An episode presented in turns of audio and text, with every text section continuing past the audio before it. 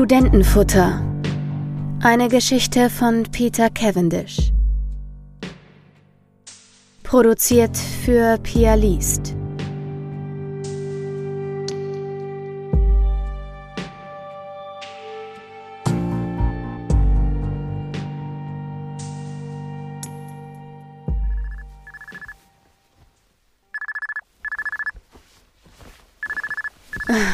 Der widerliche Ton, den ich extra für Anrufe der Einsatzzentrale eingestellt hatte, riss mich aus dem Schlaf und als ich automatisch die Beine aus dem Bett schwang und nach dem Handy griff, musste ich kurz den Impuls unterdrücken, es einfach gegen die Wand zu knallen. Ja, krächzte ich in das Gerät. Müller, Einsatzzentrale hier. Er machte eine bedeutungsvolle Pause und ich dachte nur, Arschloch, stell dir vor, ich habe die Kacknummer gespeichert. Aber natürlich sagte ich nichts, sondern wartete ab, bis der Neuling endlich weitersprach. Frau Kommissarin, es gab einen Mord.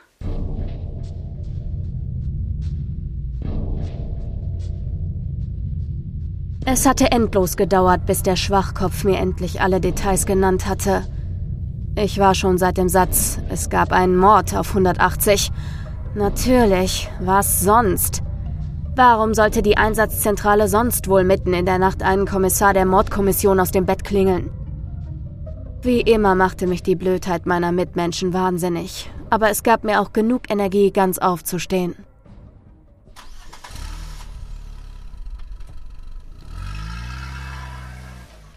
Die Straßen waren leer und der Himmel tiefschwarz, was den Asphalt, auf den es gerade noch geregnet hatte, wie flüssiges Pech aussehen ließ. Ich war im Einsatz, also gab ich Gas und versuchte, so viele rote Ampeln wie möglich zu erwischen. Kurz davor schaltete ich jeweils die in der Stoßstange verbauten Blaulichter und das Martinshorn ein und fuhr mir so den Frust und die Wut über diesen Einsatz ein klein wenig aus dem Kopf. Nachdem mir der Einsatzleiter vom Dienst alle Daten gegeben hatte, zog ich mich automatisch an, während ich Kaffee kochte – eigentlich wollte ich mir eine schöne Portion davon in einer meiner zahlreichen Thermotassen mitnehmen, aber sie waren alle, im besten Fall, mit klebrigem alten Kaffee gefüllt. Und in Zweien wucherten Schimmelgebilde, die vermutlich jeden Kernkraftwerks-Supergau auf die Plätze verwiesen hätten. Also hatte ich mir Mund und Rachen mit dem noch viel zu heißen Kaffee verbrannt, den ich gierig getrunken hatte, und versuchte jetzt die scheiß Uni zu erreichen, in der es irgendjemand geschafft hatte, sich ausgerechnet heute ermorden zu lassen.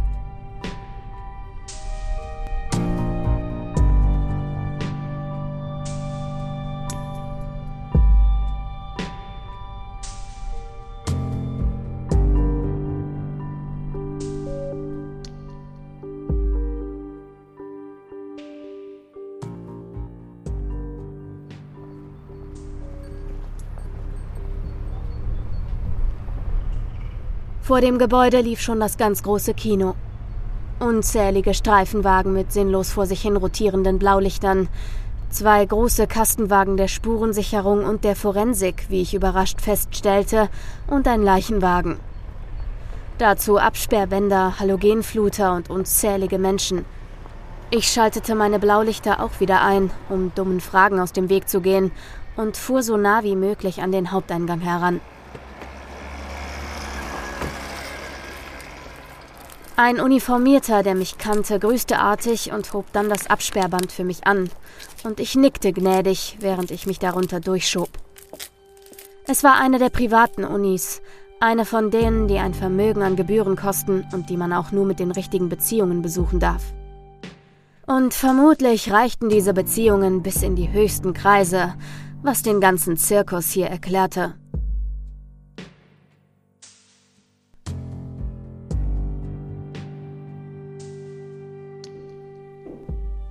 Der Tatort war leicht zu finden gewesen. Ich musste nur den Massen an Schaulustigen und Beamten folgen. Jetzt stand ich in einer Art Labor, sehr groß, mit ein paar Sitzreihen, an denen vermutlich Interessierte den Experimenten hier folgen konnten.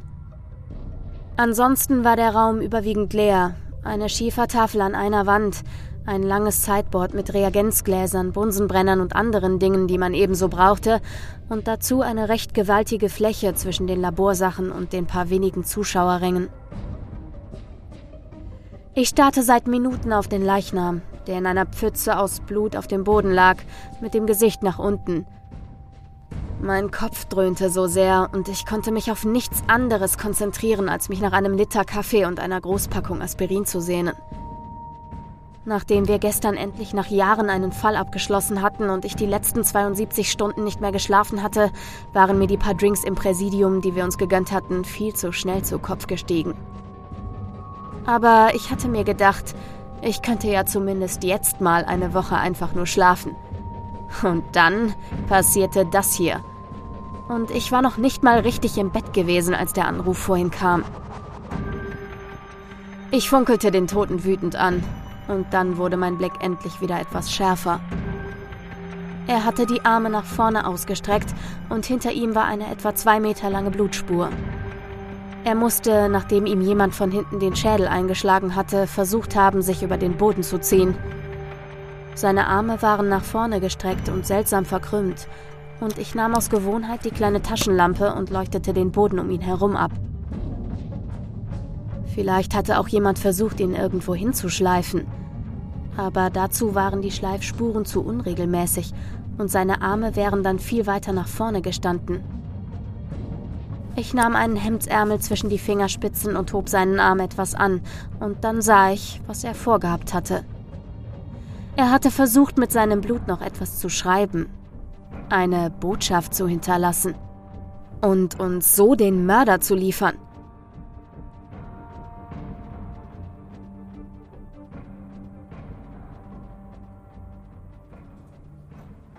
Es hatte sich nicht mehr gelohnt, nochmals nach Hause zu fahren. Also war ich gleich vom Tatort ins Revier und jetzt saß ich an meinem Schreibtisch und schüttete Kaffee in mich und wartete darauf, dass die drei Aspirin endlich wirken würden. Als ich vorhin so eine ganze Weile in der Hocke verbracht hatte, um den Boden um den Ermordeten abzusuchen, war mir plötzlich schwarz vor Augen geworden und ich hatte mich gerade noch an das Sideboard gerettet, an das ich mich dann bemüht lässig lehnte, als sei es ein Bartresen, und einen Moment schloss ich die Augen, als mich auch schon wieder jemand angesprochen hatte. Es war einer der Beamten, die den Tatort sicherten, und er hatte drei Frauen im Schlepptau, die sofort alle auf mich einzureden begannen. Okay, hatte ich da gedacht, zwei Möglichkeiten – Entweder zog ich jetzt meine Dienstwaffe und brachte dieses hysterische Trio zum Schweigen, oder aber ich verschwand hier. Ich hatte mich für Letzteres entschieden, mir kurz sagen lassen, wer sie waren und was sie wollten, und sie dann kurzerhand alle drei für neun Uhr aufs Revier bestellt. So viel hatte ich aus dem Durcheinander noch mitbekommen. Es waren wohl zwei Kommilitoninnen des Opfers, einmal Henrike Fontaine, blond, zutraulich wie ein kleiner Welpe, die sofort damit herausplatzte, dass sie für diesen Abend eigentlich mit dem Ermordeten verabredet gewesen war. Dann eine Annie Pfitzer, dem Dialekt nach aus Österreich, die für ein Gastsemester hier war und sich ein Zimmer auf dem Campus mit Henrike teilte. Und dann noch Nina Dorsten, eine Dozentin der Uni, die ich so gar nicht hatte einschätzen können. Ihr Gesicht hatte ständig den Ausdruck gewechselt und ich wurde nicht so ganz schlau daraus, warum sie hier war. Egal. Ich würde sie mir alle einzeln vornehmen. Später. Jetzt musste ich ein wenig regenerieren, denn als ich vorhin in mein Büro gekommen war, hatte ich achtlos meinen Blazer auf einen der Besucherstühle geworfen und dann meinen Zauberschrank geöffnet. Dort hatte ich frische Wäsche, ein paar Schminkutensilien und was man sonst noch so braucht, wenn man keine Zeit hat, nach Hause zu fahren. Als ich mich im Spiegel gesehen hatte, war ich erschrocken kreidebleich und mit Haaren in alle Richtungen. Die Bluse, die ich mir vorhin im Halbschlaf genommen hatte, passte nicht wirklich zu meinen Hosen, und mit dem schweren Holster, in dem meine Waffe und die Reservemagazine steckten, sah ich aus wie James Bond in seinen besten Jahren. Nach einem dreitägigen Gangbang in Bangkok. Ich ließ meinen Schreibtischstuhl nach hinten kippen, legte die Füße auf den Schreibtisch und während ich noch überlegte, ob ich das unbequeme Schulterholster ablegen sollte, schlief ich bereits ein.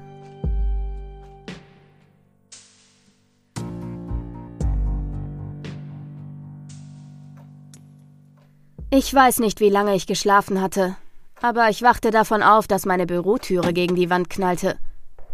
Es war der Trottel vom Dienst, der mich schon in der Nacht so genervt hatte und mir völlig aufgeregt einen Schwung Telefonnotizen brachte. Es war jetzt fünf Uhr morgens und draußen brach der neue Tag an. Die Vögel zwitscherten ihr Konzert in den Tag, als gäbe es kein Morgen mehr, und am Horizont loderte der Himmel, angezündet von der aufgehenden Sonne.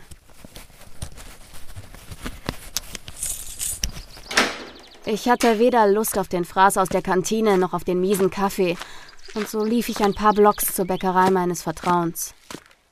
Unsere Dienststelle lag mitten im Pott und die meisten Häuser hier waren diese klassischen Siedlungshäuser, wie man sie überall immer und immer wieder kopiert hatte und in der die Arbeiter der Zechen sich den Traum vom eigenen Haus erfüllen konnten.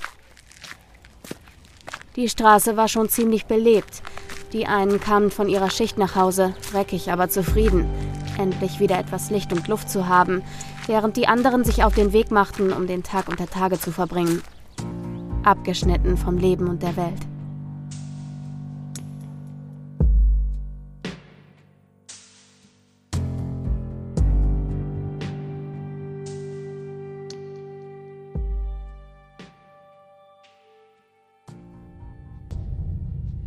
Das Trio war pünktlich erschienen und ich hatte mir zuerst diese Henrike geholt, die ja gleich damit herausgeplatzt war, dass sie eine Verabredung mit dem Opfer gehabt hatte.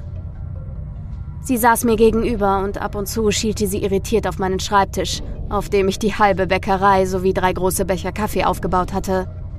Sie war so der Klassiker dieser Studenten, deren Eltern vermutlich alles für sie geregelt hatten mit ihren Beziehungen. Ihr Blick war offen und wenn ich sie ansprach, wurden ihre großen Augen jedes Mal noch ein wenig größer. Und dann hatte sie ein Lächeln im Gesicht, das einen sofort gefangen nahm und alles andere vergessen ließ. Nun, äh, Henrike, erzählen Sie mir doch etwas über Ihr geplantes Date gestern. Ja, nun, also. Wieder starrte sie zuerst auf meinen Schreibtisch, dann auf das große Board hinter mir, auf dem ich angefangen hatte, die ersten Fotos vom Tatort zu sortieren. Nun, herrschte ich sie an. Äh, ja, äh, also, wir wollten uns in der Bibliothek treffen. Ja, es war nicht wirklich ein Date. Er wollte mir bei einer Arbeit helfen, bei der ich nicht recht weiterkam.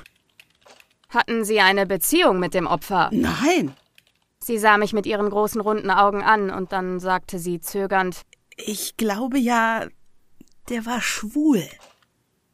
Was brachte sie zu der Annahme? Hatte er einen Freund, also eine Beziehung? Sie schüttelte den Kopf. Nein, also äh, keine Ahnung.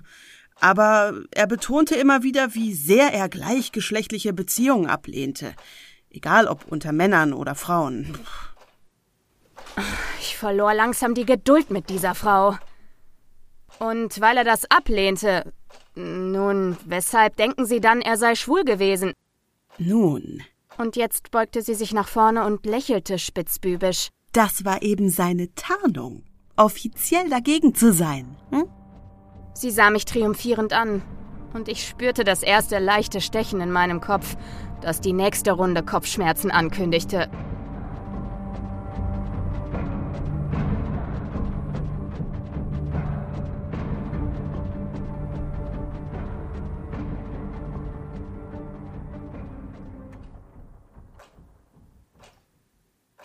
Äh, Frau. Ich suchte in meinen Notizen und sie kam mir zuvor. Pizza. Annegret Pizza aus Wien. Sie saß aufrecht, hatte die Hände im Schoß gefaltet und sah mich konzentriert, aber ruhig an. Es fiel mir schwer, sie einzuordnen. Ihre Art war fast schon meditativ, als ruhe sie in sich. Wie so ein Ninja schoss es mir durch den Kopf. Nun, Frau Fitzer, äh, in welcher Beziehung standen Sie denn zu dem Opfer? Ich konnte nicht glauben, dass ich tatsächlich so eine dämliche Formulierung gebraucht hatte, aber sie brachte mich irgendwie aus dem Konzept. Sie schien es nicht zu bemerken. Wir haben uns zweimal die Woche beim Kampfsporttraining gesehen. Er war dort in meiner Gruppe. Kampfsport? Jetzt zeigte sie zum ersten Mal so etwas wie eine Reaktion. Sie zog tatsächlich missbilligend die Augenbrauen hoch. Ja, Kampfsport. Ich bin österreichische Meisterin im Thai-Boxen und außerdem trainiere ich noch Boxen und Schwertkampf. Sie hatte sich fast ein wenig in Rage geredet und holte tief Luft, um erneut anzusetzen. Aber ich hob die Hand und als sie mein Büro verließ, dachte ich wieder an Kaffee, Aspirin und einen harten Drink und mein Bett. Und ganz kurz überlegte ich, diese ganze Scheiße auf morgen zu vertagen.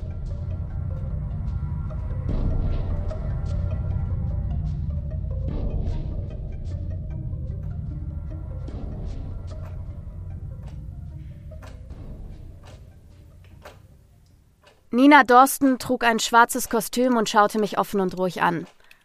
Sie hatte meine Fragen alle entspannt beantwortet und ab und zu sogar ein wenig gelächelt. Sie sind also Dozentin? Ja, und das Opfer, mein Gott. Der Markus, ja, der war in meinem Kurs und einer meiner besten Studenten. Jetzt hatte sich ihr Blick verschleiert und die Erinnerung ließ ihr Gesicht plötzlich schmal und blass werden, wo gerade noch ihre ausgeprägten Wangen so schön geleuchtet hatten. Wissen Sie Näheres über ihn? Sein Umfeld? Freunde? Eine Beziehung vielleicht? Nein. Sie schüttelte den Kopf. Wir haben uns zwar öfter auch außerhalb der Vorlesungen getroffen, um an einigen Projekten zu arbeiten, aber wir haben nie über Privates gesprochen. Hm. Ich nickte gedankenverloren. Das Labor, in dem wir ihn fanden. Ja, das war unser Raum. Wir haben dort oft einige Studien durchgeführt oder überprüft.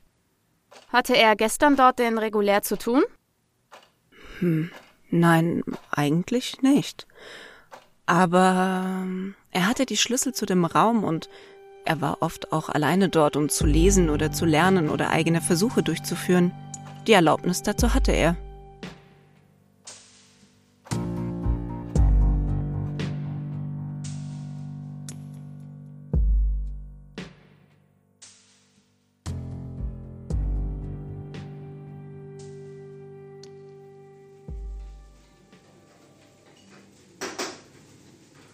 Bierchen dazu? fragte mich Igor und ich nickte nur, weil ich so viel Currywurst im Mund hatte, dass ich fast erstickt wäre.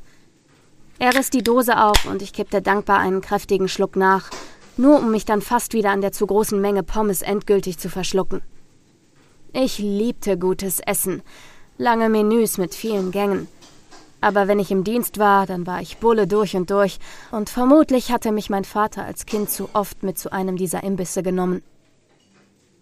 Currywurst und Pommes rot-weiß. Das hielt vor, das ging schnell. Man war jederzeit abrufbereit, wenn die Einsatzzentrale einen Notruf meldete. Und das Beste daran, es schmeckte so unbeschreiblich geil, dass man es einfach herunterschlingen musste. Wenn ich ein Date hatte, was nicht oft vorkam mit meinem Job, dann testete ich die Kerle spätestens beim dritten Mal mit einem Besuch bei Igor. Ein Mann, der seine Currywurst mit Messer und Gabel aß oder nicht Ketchup und Mayo liebte, das war ganz sicher kein Mann für mich. Das eiskalte Bier gefror mir fast im Magen, aber es spülte auch die Schärfe von Igors Geheimzutat weg, mit der er seine Currywürste zu den besten der Stadt machte.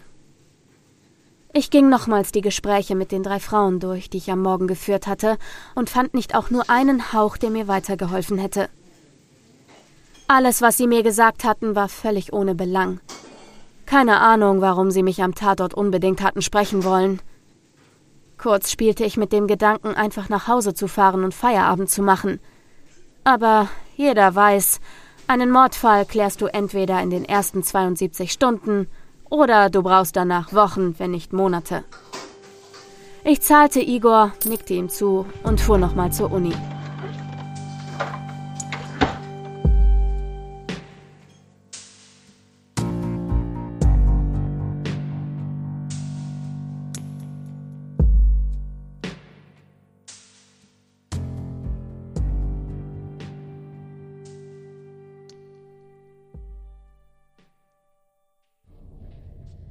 Ich saß im Zimmer des Opfers auf dem Bett und ließ meinen Blick schweifen.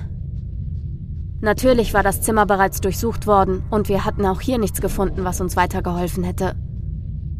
Es war ein Einzelzimmer, recht spartanisch eingerichtet. Alter, verschlissener Teppichboden in einem undefinierbaren Farbton. Ein Schrank, Eiche rustikal, der so gar nicht zu dem Schreibtisch passte, der in einem leichten Vanilleton gestrichen war und eigentlich kein Schreibtisch, sondern ein ganz normaler Esstisch war. Den Computer hatte die Spurensicherung mitgenommen. An den Wänden hingen viele Zeichnungen, die Pyramiden oder deren Querschnitt zeigten. Eine Büste, Tutanchamun vermutete ich, und ein großer Skarabäus aus Stein lag auf dem Schreibtisch, wohl als Briefbeschwerer. Dazu einige Bänder mit eingestickten Hieroglyphen. Er hatte im Hauptfach Ägyptologie studiert und scheinbar war das auch sein einziges Interesse an dieser Welt gewesen. Ich stand auf und tastete automatisch den gesamten Boden ab, nahm nochmals alle Bücher aus dem Regal und tastete dann die Fläche unter der Tischplatte ab. Nichts. Natürlich nicht. Wir hatten es ja schon durchsucht. Ich wollte gerade gehen, da fiel mir etwas ein. Der Tisch. Er war ausziehbar. Ich wischte alles, was darauf lag, mit dem Handrücken zu Boden und dann zog ich die beiden Platten auseinander. Und da lag ein ganzer Stapel an Papieren.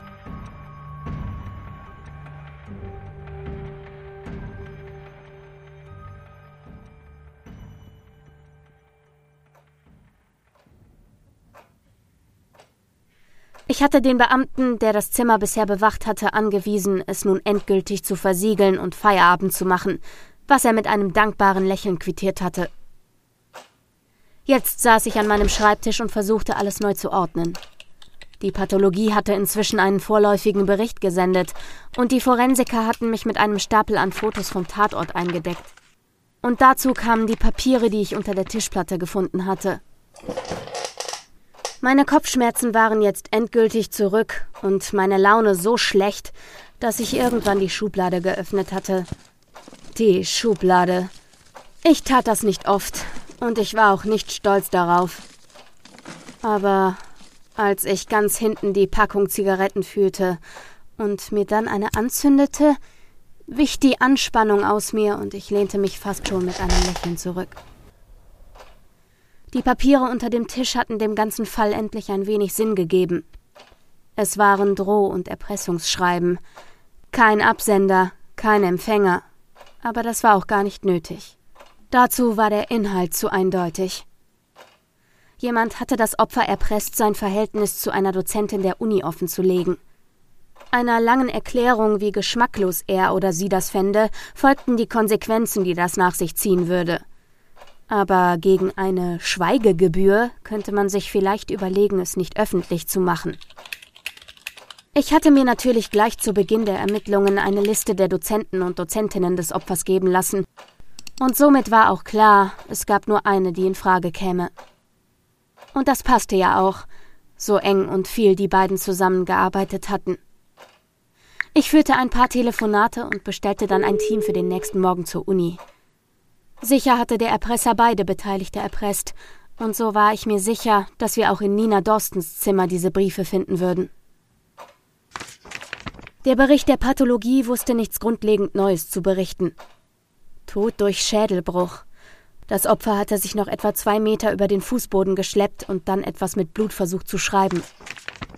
Die Forensiker hatten die vermeintliche Nachricht aus allen Winkeln fotografiert, aber es ergab keinerlei Sinn. Man konnte nichts lesen. Ich klippte die Fotos automatisch an das Whiteboard hinter meinem Schreibtisch und einen Moment hielt ich inne. Wie verdammt beschissen musste das sein. Er war schon halb tot gewesen und hatte versucht, sich noch zum Ausgang zu schleppen. Hatte seine Fingernägel in den Betonboden gerammt, um sich vorwärts zu ziehen, und als er merkte, er schaffte es nicht, wollte er noch seinen Mörder nennen. Und auch dazu hatte seine Zeit dann nicht mehr gereicht.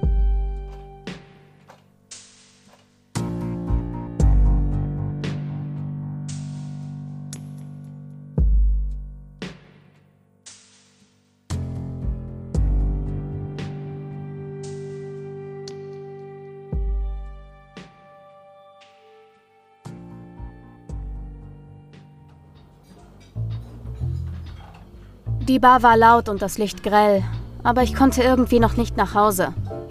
Und so nahm ich noch einen Drink und Giuseppe, der Sizilianer, wie ihn alle nur nannten, und der mir so viele Gefallen schuldete, dass ich mich hier vermutlich noch 100 Jahre umsonst betrinken könnte, bemerkte meinen Zustand und nickte nur zur Seite.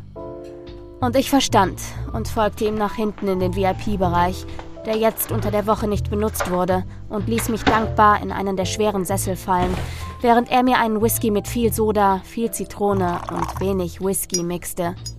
Nicht um zu sparen, sondern einfach nur, damit ich mich nicht noch endgültig abschoss.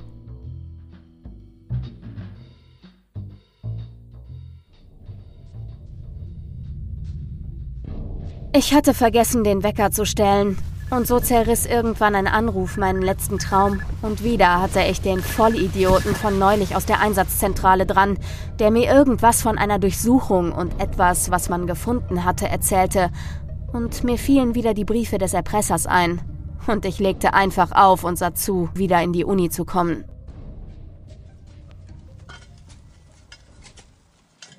Die Forensik war noch voll am Werk. Mit ihren sterilen Anzügen und den Kapuzen wirkten sie wie Außerirdische, die sich Millimeter um Millimeter durch das Zimmer fraßen.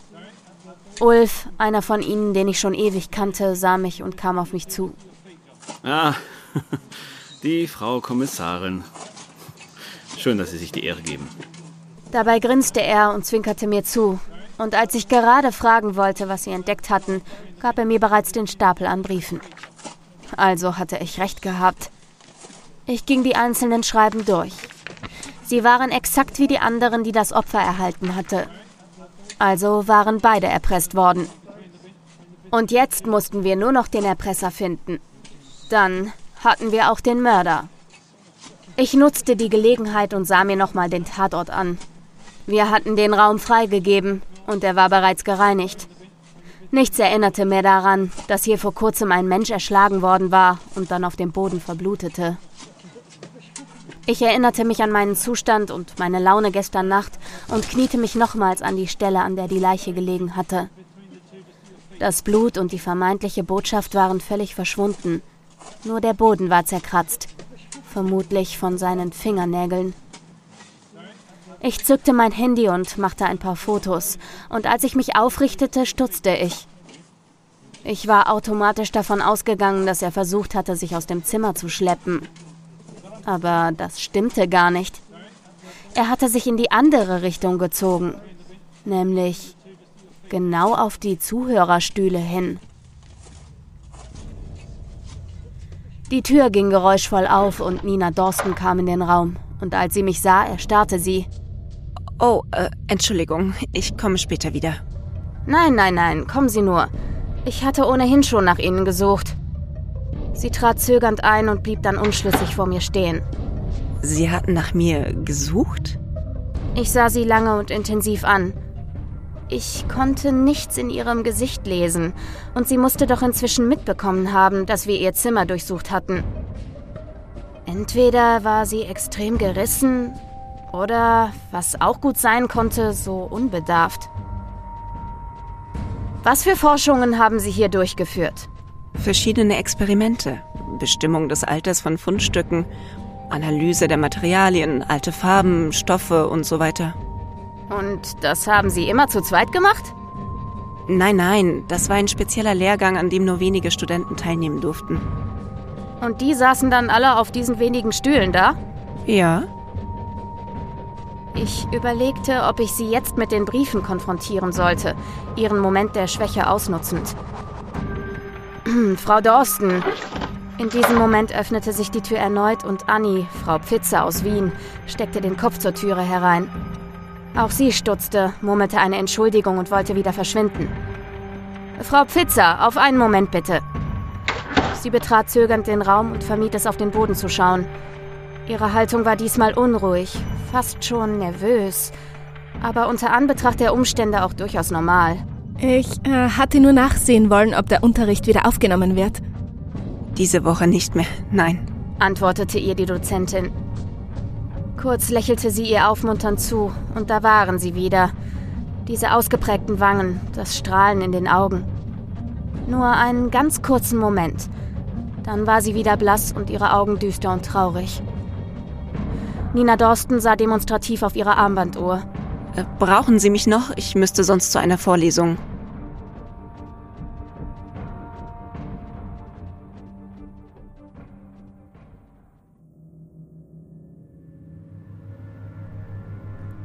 Ich hatte beide gehen lassen und mir den Tatort noch weiter angesehen. Warum nur hatte er nicht versucht, aus dem Raum zu gelangen? Wollte er sich hinter den Zuschauerstühlen in Sicherheit bringen? Aber wenn man die Richtung genau ansah, dann hatte er sich auf das Fenster zubewegt. All das ergab irgendwie keinen Sinn. Der Schlüssel war natürlich die Erpressung. Ich war mir sicher, dass die Dozentin wusste, wer sie da erpresst hatte. Denn schließlich hatte sie die Affäre mit einem ihrer Studenten nicht an die große Glocke gehängt. Zumindest musste sie einen Verdacht gehabt haben. Und der Erpresser war hundertprozentig auch der Mörder. Auch die beiden anderen würde ich mir nochmals herbestellen. Vielleicht wussten die ja auch etwas davon. Warum sonst hatten sie sich alle in der Mordnacht so aufgedrängt? Es wurde schon wieder dunkel und ich hatte weder Lust auf einen Currywurst-Exzess noch auf einen harten Drink und so fuhr ich zu einem Restaurant, das ich liebte und in das ich niemals jemanden mitnahm. Das war mein ganz eigener Rückzugsraum. Als Stammkundin wurde ich wie immer überschwänglich begrüßt und ich ließ mir einfach alles Mögliche kommen, immer kleine Portionen und den Weißwein verdünnte ich mit so viel Wasser, dass man gerade noch den Geschmack wahrnehmen konnte, aber er einem garantiert nicht zu Kopf stieg. Natürlich ging ich den ganzen Fall in Gedanken nochmals durch. Irgendetwas übersah ich. Da war ich mir sicher. Es hatte einen Grund, dass ich die Dozentin noch nicht auf den Erpresser angesprochen hatte. Irgendetwas passte noch nicht ganz ins Bild. Und je mehr ich darüber nachdachte, umso verrückter machte mich der Gedanke. Schließlich ließ ich mir das Tiramisu einpacken und fuhr nochmal ins Präsidium.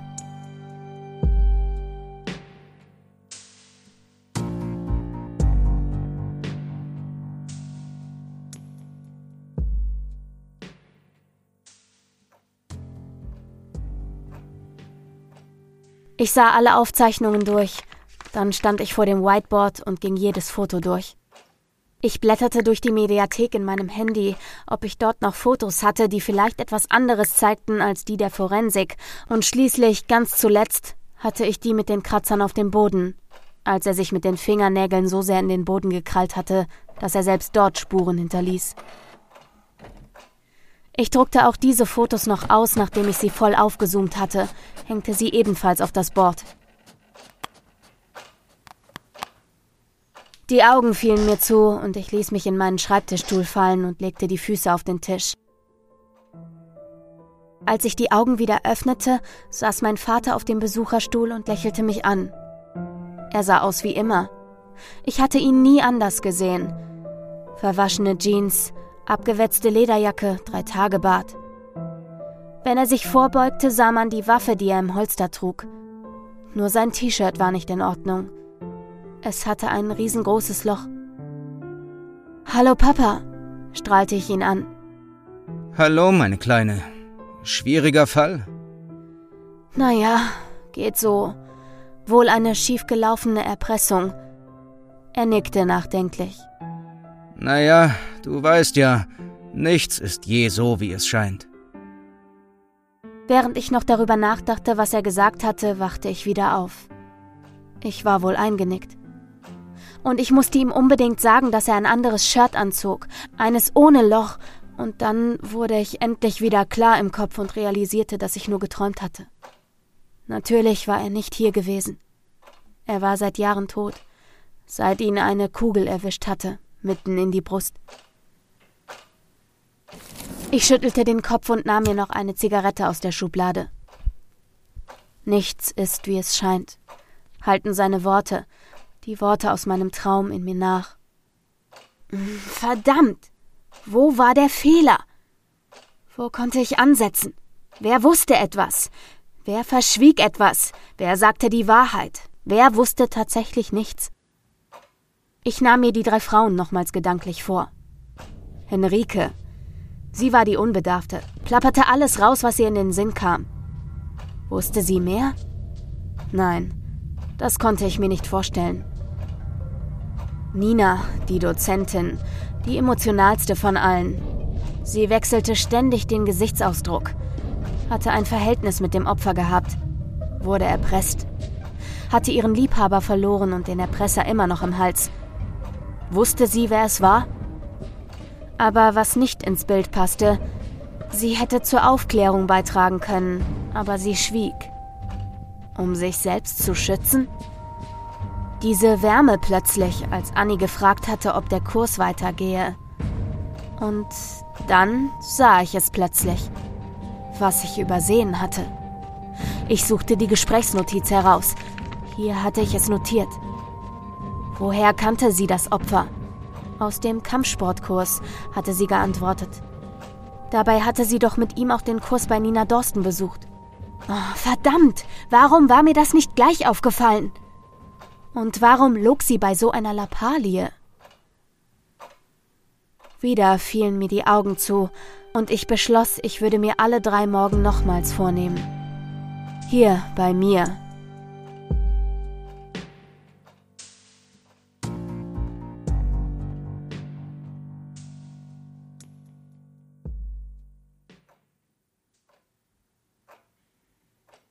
Henrike, wir sind ganz unter uns. Die anderen sind erst für den Nachmittag einbestellt. Deswegen frage ich Sie jetzt etwas, und ich will, dass Sie mir völlig ehrlich antworten, okay? Ja, gut, fragen Sie. Sie hatte wieder dieses Strahlen in den Augen und sah mich entspannt an. Wieder faszinierte mich dieses Gesicht, das so viele Nuancen hatte. Also gut. Ich lächelte jetzt auch. Was verdammt verschweigen Sie mir? Sie wurde kurz kreidebleich, dann weiteten sich ihre Augen und sie stammelte äh, Nichts. Ich. Ich verschweige Ihnen doch nichts. Jetzt wurde ihr Gesicht rot und sie rang noch mehr nach Atem, und ich sah aus der Erfahrung vieler Jahre, dass sie das nicht spielte. Ich lächelte. Gut. Sie sah mich entgeistert an. Äh, äh, gut? Sie glauben mir? Echt? Ich nickte und sie entspannte sich zusehends, und dann lief ihr Blick wieder durch mein gesamtes Büro und wanderte schließlich über das Whiteboard hinter mir, und dann lächelte sie und fragte Sie interessieren sich auch für Hieroglyphen? Einen Augenblick war ich es jetzt, die verdutzt war, und dann drehte ich mich langsam um und sie deutete auf die Fotos, die ich zuletzt hinzugefügt hatte, die vermeintlichen Kratzer im Betonboden. Da war sie also, die Botschaft, die uns das Opfer gesendet hatte. Nicht sein Blut. Nein, er hatte eine Nachricht mit den Fingernägeln in den Boden gekratzt. Ich drehte mich wieder zu Henrike und lächelte sie an. Danke. Sie können gehen. Und sie sprang erleichtert auf, brachte die Fotos gar nicht mit dem Tatort in Verbindung. Und als sie fast aus der Türe war, rief sie mir noch zu. Alles Gute, Frau Kommissarin.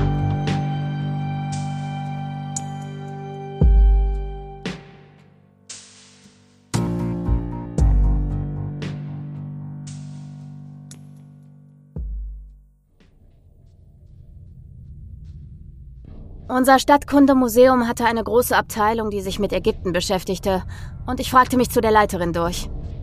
Sie sah sich meine Fotos eine Weile an und dann sagte sie mir, welche Botschaft der sterbende Mann in dem Labor in den Boden geritzt hatte. Ich fuhr rein aus Spaß wieder mit Blaulicht und Sirene den ganzen Weg zur Uni. Erst als ich fast auf dem Campus war, schaltete ich alles ab. Dann lief ich die inzwischen vertrauten Gänge entlang, bis ich das Zimmer erreichte. Ich wartete etwas, bis sich mein Atem beruhigt hatte, und dann horchte ich auf das Gespräch, das durch die halboffene Türe zu hören war. Es geht nicht anders. Mir gefällt das doch auch nicht, aber sie stellt so viele Fragen. Aber sie weiß nichts. Wenn sie von der Erpressung gewusst hätte, dann hätte sie es längst gesagt. Ich weiß nicht, ich, ich weiß gar nichts mehr. Gib uns ein paar Wochen, dann komme ich zu dir, okay? Ich stieß die Türe auf und die beiden lagen sich in den Armen. Eine klammerte sich an die andere. Wie Ertrinkende ging es mir durch den Kopf. Sie lösten sich und starrten mich entgeistert an. Ja, darauf war ich nicht gekommen. Als wir die Briefe bei dem Opfer fanden und bei Ihnen, Frau Dorsten, da dachten wir natürlich, Sie hätten ein Verhältnis mit dem Ermordeten gehabt. Aber die Briefe, die wir bei ihm fanden, waren gar nicht an ihn adressiert. Er hatte sie nur vorbereitet. Sie, aber also, das stimmt alles nicht. Doch, leider. Er hat uns das sogar selbst bestätigt. Ich hielt ihr die Fotos hin.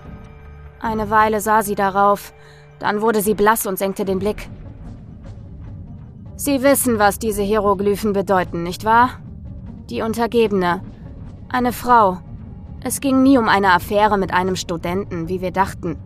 Es waren Sie und Frau Pfitzer. Annie hatte sich bisher nicht geäußert. Jetzt schrie sie los. Sie war es nicht. Sie hat es nicht getan. Ich. Ich war es. Ich habe diesem Schwein den Schädel zertrümmert.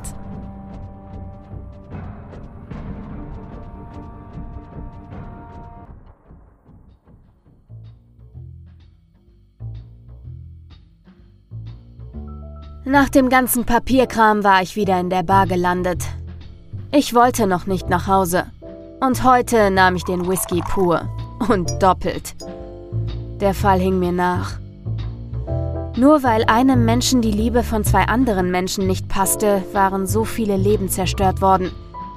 Das Opfer, der auch gleichzeitig ein Täter war. Die beiden jungen Frauen, deren Liebe nun jahrzehntelang nur noch auf Distanz stattfinden würde. Die junge Studentin, die sich rettend vor die Liebe ihres Lebens geworfen hatte, indem sie alle Schuld auf sich nehmen wollte. Aber sie war es nicht gewesen, denn letztlich hatte er uns zwei Botschaften hinterlassen. Die Kratzer im Beton und die Richtung, in die er gekrochen war. Auf das Fenster zu. Denn das war der Stammplatz der Dozentin. Dort stand sie immer, während jeder Vorlesung. Ich wurde endlich müde und ich trank mein Glas leer. Als ich nach Hause fuhr, kamen wieder die ersten Kumpel von der Nachtschicht aus den Zechen. Und ich würde wie sie jetzt einfach in mein Bett kriechen, das verdammte Handy ausschalten und mindestens eine Woche schlafen.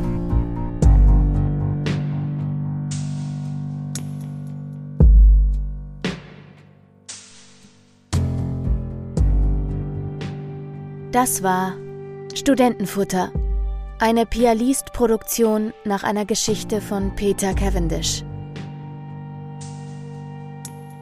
Es sprachen Henrike Tönnes als Henrike Fontaine, Annegret Liebminger in der Rolle der Annie Pfitzer, Nina Carissima Schönrock als Nina Dorsten.